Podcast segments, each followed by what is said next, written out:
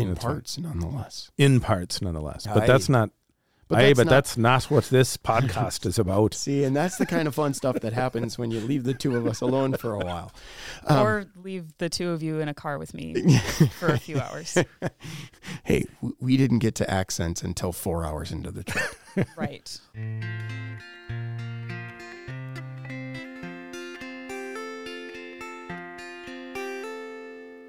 Welcome to Christ in All Things, a conversation about meaning and purpose. It's based on a verse from the Bible, Colossians chapter 1 verse 17, which says, "Christ is before all things, and in him all things hold together."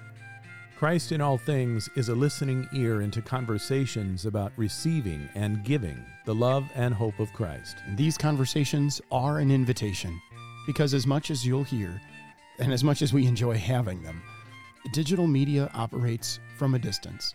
And that's not what's best for us, with God or with one another. So, thanks for listening. And if you're in the neighborhood, we invite you to participate in person in the life that finds its epicenter at St. Paul's Lutheran Church, 210 East Pleasant Street in Oconomowoc, Wisconsin.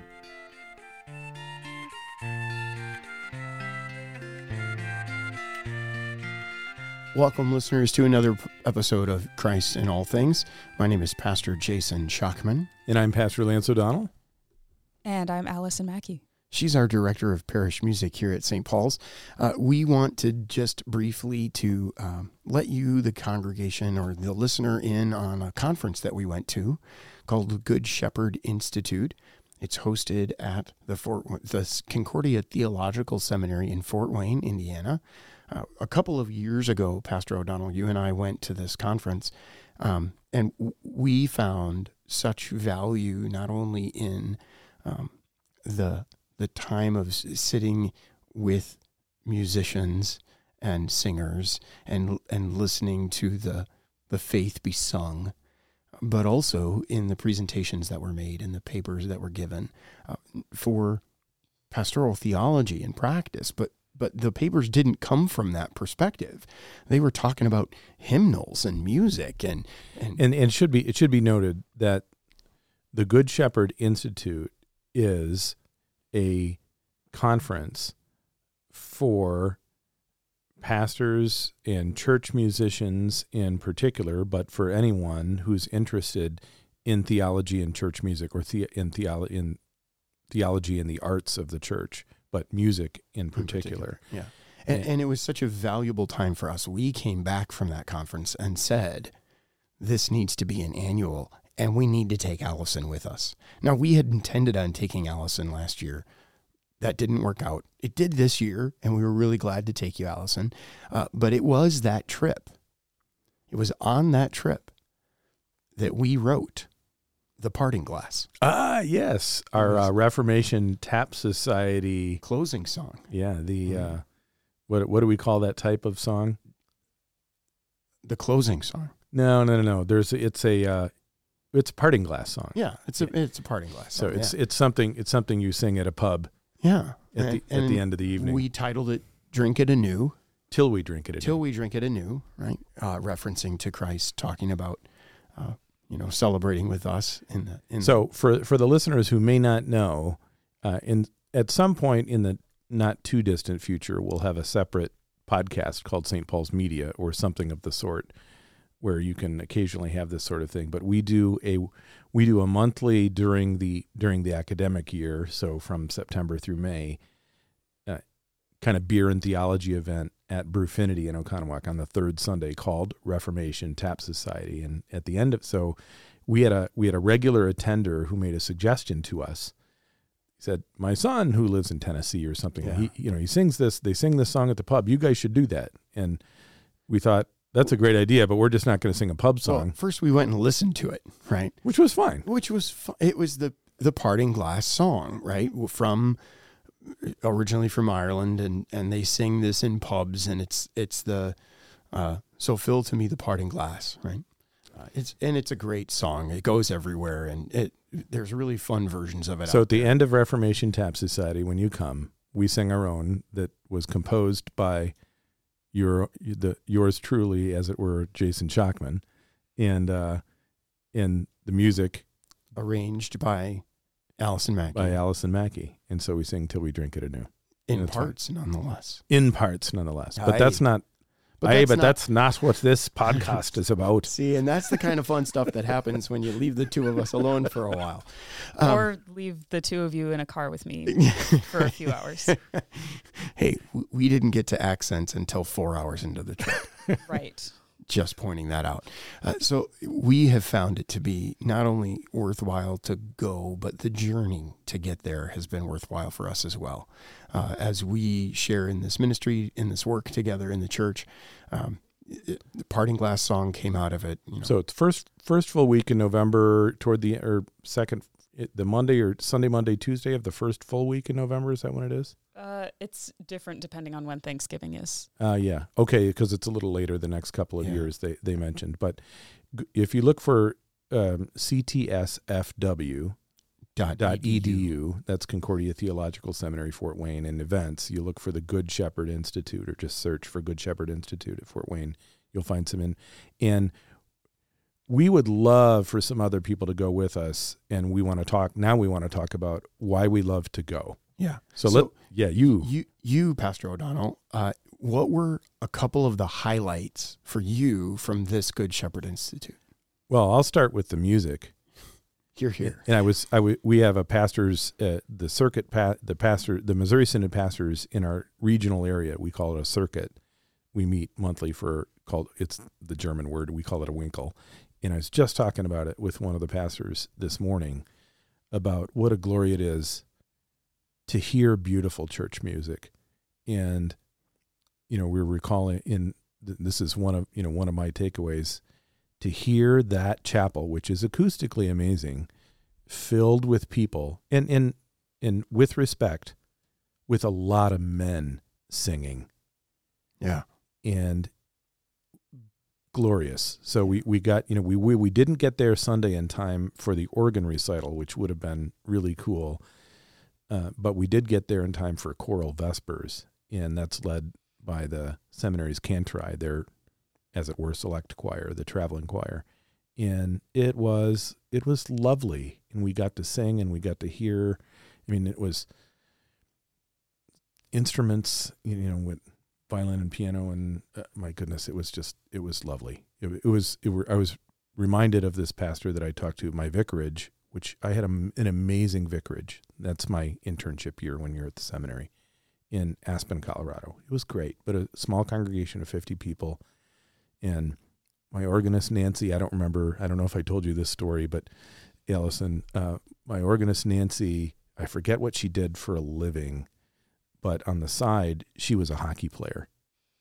Um, and I can't say the name of the of the hockey team because it was a little off color in Aspen, but she was on the same hockey team as the tennis great Martina Navratilova, uh, who was was on that team with her. Nancy played organ, and we had this we had this lovely little congregation of fifty people, and we did the best we could. And I remember coming back from vicarage and being in that chapel and hearing the men sing for the first time and their families, and I just cried. Mm. And being at it, that you go, I, I would go as a layperson to Good Shepherd to get a glorious glimpse of heaven musically.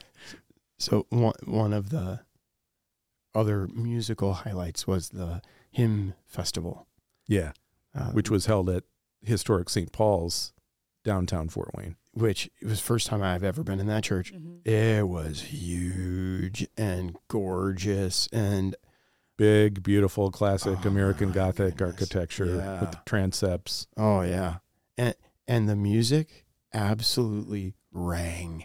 Yeah, uh, big, room. beautiful pipe organ, a hundred person choir that had Or- been assembled for A for mini this. orchestra was up there Yep. in the balcony. I mean, it was fantastic, uh, and we sang hymns through the liturgical seasons of the church year. Yeah, with a little commentary here and there. Yeah, and it was really, I thought it was really well done. Uh, and um, being able to uh, join our voices with them uh, to sing along. So it wasn't a choral performance, it was a hymn festival. Uh, and looking forward to our 3 p.m. Christmas service this year, uh, knowing Christmas Eve. Christmas Eve, yes. Uh, uh, knowing the acoustics of our sanctuary, I can't wait. Yeah. Uh, so that was a highlight for me uh, with the music was the hymn festival. Uh, not that the music in the Kramer Chapel isn't beautiful. Yeah, I was also Right. going to mention the the hymn festival. Right. Yeah. How about for you, Allison? I mean, I know we went to sectionals and stuff, but Well, I mean, the hymn festival, yes, and all the music. I I think for me, uh, it is particularly nice to hear really good music that I'm not in charge of, and I don't have to do anything with. Um, because right here, if we do something like the 3 p.m. Christmas service, we have this hymn festival and all this stuff. Th- that that's a lot of work for me. That is not a time when I can sit back and relax And enjoy the music. and enjoy the music at, at all. But here I can, and I don't have to do anything. and there's something really filling about that. Yes. Yeah. About I don't have to do anything right now. I can just be here. I can just yeah, Yeah. and sing with Yes. with people who loved who loved singing it, Yeah. Yeah. Even even if they were not all trained. So, so one of the sectionals that I went to was the uh, Concordia Publishing House brought a selection of their newly published choral music for the year, uh, and we sight read through these pieces. Whoever was there. You should explain just in case somebody might not know what sight reading the pieces means. Okay. So you have 10, 20 people in a room and a guy at a piano and a guy in the front of the room. And he says, okay, the first piece we're going to look at is this. Oh, by the way, nobody in the room but the guy at the piano and the guy at the, the director's music stand have ever seen this music before. It's brand new. And so sight reading is here's your music, find your part, keep up with the notes for your part as best as you can. As we together as a insta choir uh, sing Instachoir with Yeah. Pastor Jason Shockman. it's scary. Uh, sing these pieces of music that are beautiful. Uh, allison you, you joined me on that once. Yes, so I actually so because I because I don't get to sing in the choir at St. Paul's, it just doesn't work for me to uh, teleport to the balcony, and then We're and then working on the zip back. line. they keep saying that. Um, I found it very filling for me to go sit through this choral reading twice. It was a joy. It was a joy. You know, on on that on that So On my, that I note, my choir. I want to ask you because I know you'll you'll you'll be able to answer right away, but I want to give Allison a second to think about it. And we've talked about this before. Yeah. Why why should you, even if you've never been trained, why why should you why should you sing in the choir? Oh, okay. The benefits I think are huge, uh, but you join your voice to the song of the church, and you are surrounded by those who confess the faith with you in song, and you carry one another along. Uh, you learn to be what it means to be a part of the body of Christ. Not every voice is as strong as the voice beside of it, and so you lean on one another. Not everybody can can control their breath as well as the other person, and so you breathe at different times so that the music continues. You you learn uh, in choirs to rejoice in what is beautiful, and not nitpick and and be really nasty about little things that aren't. Yeah, it's not like vocal performance as such. Right. Uh, so if if you can carry a tune in a bucket, right? If you Or are can- willing to try. or are willing to Right. try, right? Come sing with the choir. I, I will tell you this. So I sat through that choral reading twice. The first time, there were probably 20 people in the room. And again, these are pastors and church musicians. Largely, it wasn't pastors that And a few and a few interested and a few interested lay people. Yeah, and a few interested lay people. Sorry, my technology is beeping at me. Um, the first time we sang through it with those 20 people or so, it was amazing.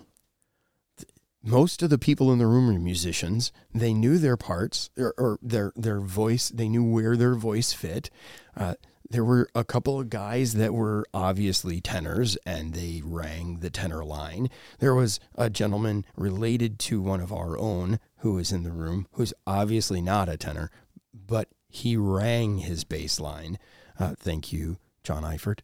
Uh, right. And, and and to to sing along with them, you don't you don't have to have a perfect voice. You don't you don't have to be a vocal performer. You listen and you sing along and you live essentially you're living out the faith as you're confessing it with the people that you sing with. It was fantastic. The the guy that was directing after every piece said, "You guys sound really good." the the second time through there were less people in the room there were still some talented vocalists in the room, but it wasn't as full. And Allison, you were in, Mhm. in there with the second time. It, It- I was the only soprano. There were lots of soprano notes we did not get. yeah. So, but, um, none, nonetheless, we still carried each other along. But how much fuller and richer a choir is when there's more voices in it. Mm-hmm. Well, and we had that conversation um, with Matt Mockimer. We were having a little side conversation about and Matt's the associate cantor at Fort Wayne. Well, currently he's Currently, just, he's on vicarage, currently right? he's just a vicar. Yes. Um, but we were having a conversation about middle school choir and the joys and challenges of middle school choir. Uh, and that was one of his points. You can have 20 people in a middle school choir, but if only 10 of them are singing, it's going to sound like six people are singing because they're the 10 that are singing are going to, ooh, am I doing it right? I don't, and they're just going to be quiet. So, Whereas if you have 10 You- kids that are singing and they're singing, and and if you have a choir of 10 kids Mhm. and they're all singing it's great and it sounds like 10. mm-hmm. Right? Now imagine if you had 15 and they were all singing. Right. Right So it, it- the there there is a line at which you kind of have diminishing returns, right but my encouragement to you, uh, St. Paul's members, as you're hearing this, and others who are listening from and others- elsewhere right, in your congregation. wherever you are, right? Try it. Spend a year. Sing with the choir for a year. You don't have to be a great singer. Just commit to do it. Maybe maybe commit to do for it for that year. or maybe commit to do it for a season, right? Maybe commit to do it for Lent mm-hmm. and into Easter and the Easter season, right? Maybe just the spring, or maybe just the fall as you get to Reformation and Christmas, and right, be a be a part of the choir. Just try it. You'll meet people you didn't know. You get to sing songs you didn't know. You, I know for the introvert, meeting people you didn't know is not a plus, uh, but, but it's but you have a focused activity you don't have to talk to the people next to you if you don't want to so says the introvert. Yeah, yeah. Uh, if you want to be an introvert, you can remain as such. In Right. the church choir. Right. Uh, eh, and what a choir adds to the life of a congregation in worship is wonderful. Yeah. Yeah. Shameless plug. Well, not And- not eh, not and- shameless. No, not but at all. It, but it it cer- it certainly it certainly flows from it. That that's a big Allison, what, did, takeaway. what what did you what would you add to that? I think i need to add anything to that do i But can you? she doesn't really want to. No, she not doesn't. At, not, at the, no, not at the moment. That's okay. That's okay. Which sectional did you go to? Um, I so we had the the seminar they called it, which was like the two part sectional, and then we had a couple just one part sectionals, I guess. Um, so for the the seminar one, I went to the it was, I don't remember what it was called, but organ hymn playing stuff. Um, and that ended up being more of a discussion than anything. um, you know, the the presenter got up there and he said, "Okay, well, I'm standing up here in front of all you very capable and skilled church musicians. I don't really know what I have to to add here, but uh, it was a really good opportunity for some of us to talk through talk through some things and you know, oh, I've noticed this in my church and I have to do this differently in my current congregation than I have had to anywhere else because of you know, different congregations sing differently in different places and you have to accommodate that. And it's helpful being around other people, isn't it? Yes. To and and to talk through some of that stuff. Yes. Cuz it is a it is a pretty unique vocation that you have. Yes. and we're and we're thankful that you do it. Yeah. Yeah, it, the music it, it's it's a big deal. I was I was struck by Pastor Shackman and I went to one, the same two part sectional on on the arts in the church and we're and he was talking about visual this pastor from Iowa named uh, Jonathan Connor I think it's Manning Iowa does that sound right and he did a he did a two part presentation on arts in the church in which he used some classic Christian art as Lenten devotion.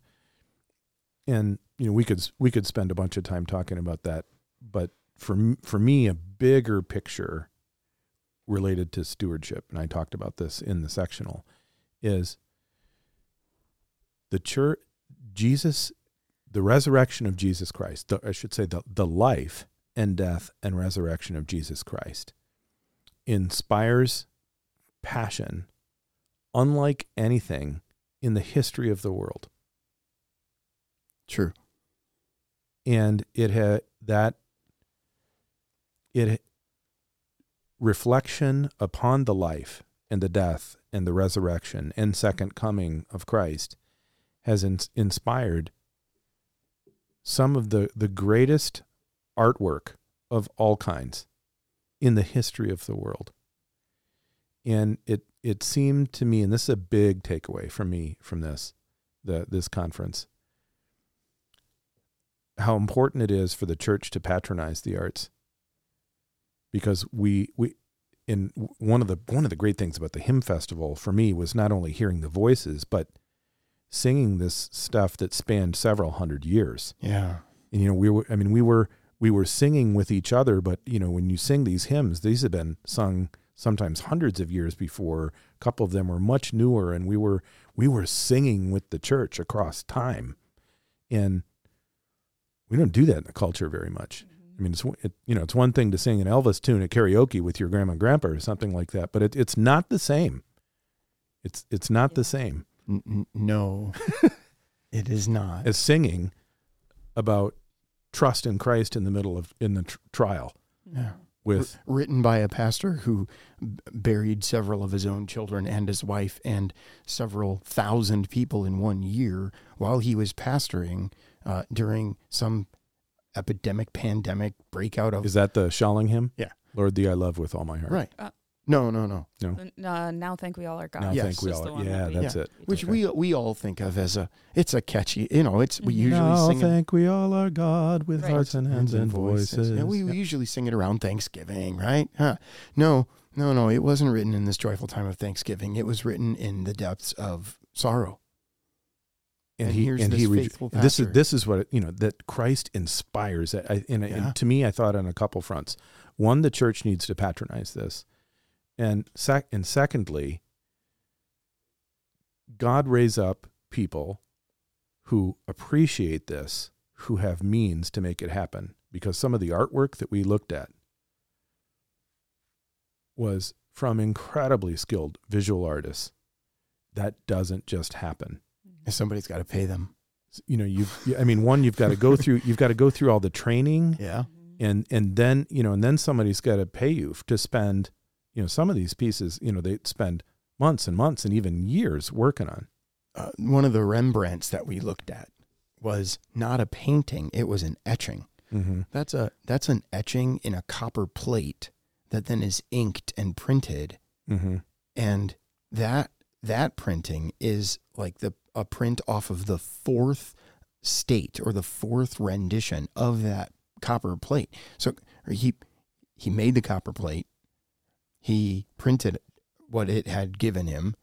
He made changes to it on the paper that he printed it on, or the vellum that he printed it on. Then he took those changes to the copper plate and etched them in, and then again, and then again, and then again. And this is the fourth then state of that copper plate. That takes time, people, and skill. And what he masterfully shows us in this piece of art is wonderful? At the same time, we looked at another painting um, of the altarpiece of um, I forget the, the one names. in Ghent. No, the the um, Saint Angelo's the whatever, wherever the guys that were dying of this disease that they were getting Oh, because yeah. of a, a, a mold in the barley they were eating. right. so um, there, yeah, these people got these terrible sores, and so they were in a And- and, like, hospital for that. Felt I mean felt like they were on fire and it, right and died a painful horrible death. Well, the the painting of Christ on the cross on the altarpiece in the chapel established by the by the brothers, the monks who established that hospital for those people with that disease, shows th- the potentially most realistic picture of Christ on the cross. Every bone out of joint, skin is all you know eaten with these sores, and that the same kind of sores these people were going to have. And so the people saw visually, Christ on the cross that looked like them. yeah, this that is suffered like them. Oh, Yeah, and and and in that in in that there's and there were all these subtleties of the promise of the resurrection yeah. And and the new and the new life and that this would and this would come to an end. So on- top of all of this wonder, there's also things that are presented at the Good Shepherd Institute. Uh, one was a paper about the Lutheran hymnal, the old red one. That was by Dr. Paul Grime, who's the dean of the chapel at Fort Wayne. It was great because if you've been around Missouri Synod circles or even broader American Lutheran circles for a while, you know of what was called the Lutheran hymnal that was published in 1941. Kind of the stand. The, Yeah. It was for most people the red hymnal, and there's a great deal of nostalgia for it amongst conservative Lutheran Yeah, LCMS types yeah. today that we should go back to it. and, how And unifying it made us and and this paper went i mean he he dug deep into the the CH Concordia Historical Institute archives. He actually went and tracked down the grandsons in some cases of the guys that were a part of establishing this hymnal which is a project that began in 1929 I, I was interested in that presentation, and when it when it comes out in paper, I think anybody who's interested in worship in the Lutheran Church Missouri Synod will find this valuable. The presentation, I hope the video is available because it was, you know, there was there was some chuckling in the room, and it was it was it was really well done. it was Um, for certain, a, a high point. And but one of the things for me was I, I I've always liked that hymnal in many respects hymn wise, but not liked it as much liturgically. yeah And and it was fascinating to find out that that was really the committee's focus. The the the committee, you know, was getting pressured by people to to re-engage some historic forms of Lutheran worship, and they didn't want, you know, the committee, the broader committee, didn't want to do it. And he has all this evidence for right. We're just going to stick with kind of more yeah bland stuff. We got the we got a lot of the hymn stuff, yeah right? Because in, that in that hymnal was as the as the Missouri Synod was becoming an English speaking, you know, yeah that, that firmly establishing the Lutheran Church Missouri Synod as an English speaking Lutheran church body. That was a great presentation. Bushur's oh, Dr. Jim Bushur, who's um, professor of um, early church history and dean of the deaconess school. and dean of the deaconess school, has been in that position for ten years, and, and did a did a paper on the theology of mercy, in what he called uh, termed, based on some his study, demiurgic humanism, which is a which is what does demiurgic mean pastor well, it, O'Donnell? it's his the the thesis was basically that we're we're in a unique place in history where we are our own gods, believing our so it's not we're not in we're not in battle as it were against secular humanism. It's a it is a theological humanism that really worships the self, and the the self-made self. I you know I have se- I have several notes on it. It's one of those where I'm I'm eager. You know, I tend to be a guy that likes primary sources. Yeah. You know, I like reading the scriptures themselves, and I like people.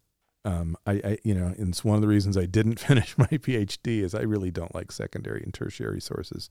That's a paper I'm going to want to read. I have it. Oh, you did you did he send it to you? Yeah. Ah, So w- one of the things he defined, de- so demiurgic, demi meaning God. Yep. Urgic meaning, I never quite got that. power. Power. Right. So God power of our own, right? So me, A, me a demigod is kind of a yeah, a partial god. yeah. So de- right, that's where demi, right? The the the urgic part is the part that I never nailed down. Uh, but he identified it this way: is uh, it, secular humanism is the whole "I think, therefore I am." Right? Demiurgic humanism is identity itself is self-orienting, and identity is not an immutably given thing. Right? Yeah. So who you are and what you are is is in this world in this secular or, Or demi, Demiurgic under under demiurgic humanism. humanism, you get to make yourself whatever you want at any point in time. Yep. Rather than receive it, which is what the church teaches that God is the giver, And bes- bestower yeah, of, grac- of gracious the gracious bestower. bestower of identity. That rather, A- so- and that is immutably given. yes, immutably, unchangeably given. Right, who you are is who God created you to be. So, you know, we're we're doing this podcast as a debrief of the Good Shepherd Institute, and we started talking about music. Now but- we're just geeking out. well, but we're but part of part of the point is is and why we would encourage people to join us at Good Shepherd is that this conference is is pastoral theology and the and the arts in the church, in Yeah. particular church music, and was eh, invigorating in almost every kind of way, and well well worth well worth the trip to Well- Fort Wayne well to worth participate, Sleeping on the mattresses and the even even worth Wayne. it for Yeah. Allison to deal with our shenanigans at the end of that five and a half hour drive. I would- For I would last- like to think. for the last hour and a half. We were really good. We were quiet for four hours, And then we started getting silly. and then we got. a there there is something to be said for a road trip. with- Amen. With, friends, and and so that's our debrief of the Good Shepherd Institute. Did we have anything else we wanted to add there, Allison? I don't think so. I'll leave you with this, uh, dear listener. Please uh, consider joining us, not just at Good Shepherd Institute, but for the road trip. We'll see you next well, time. and yeah, and, and for the beautiful music that occurs here. God bless you.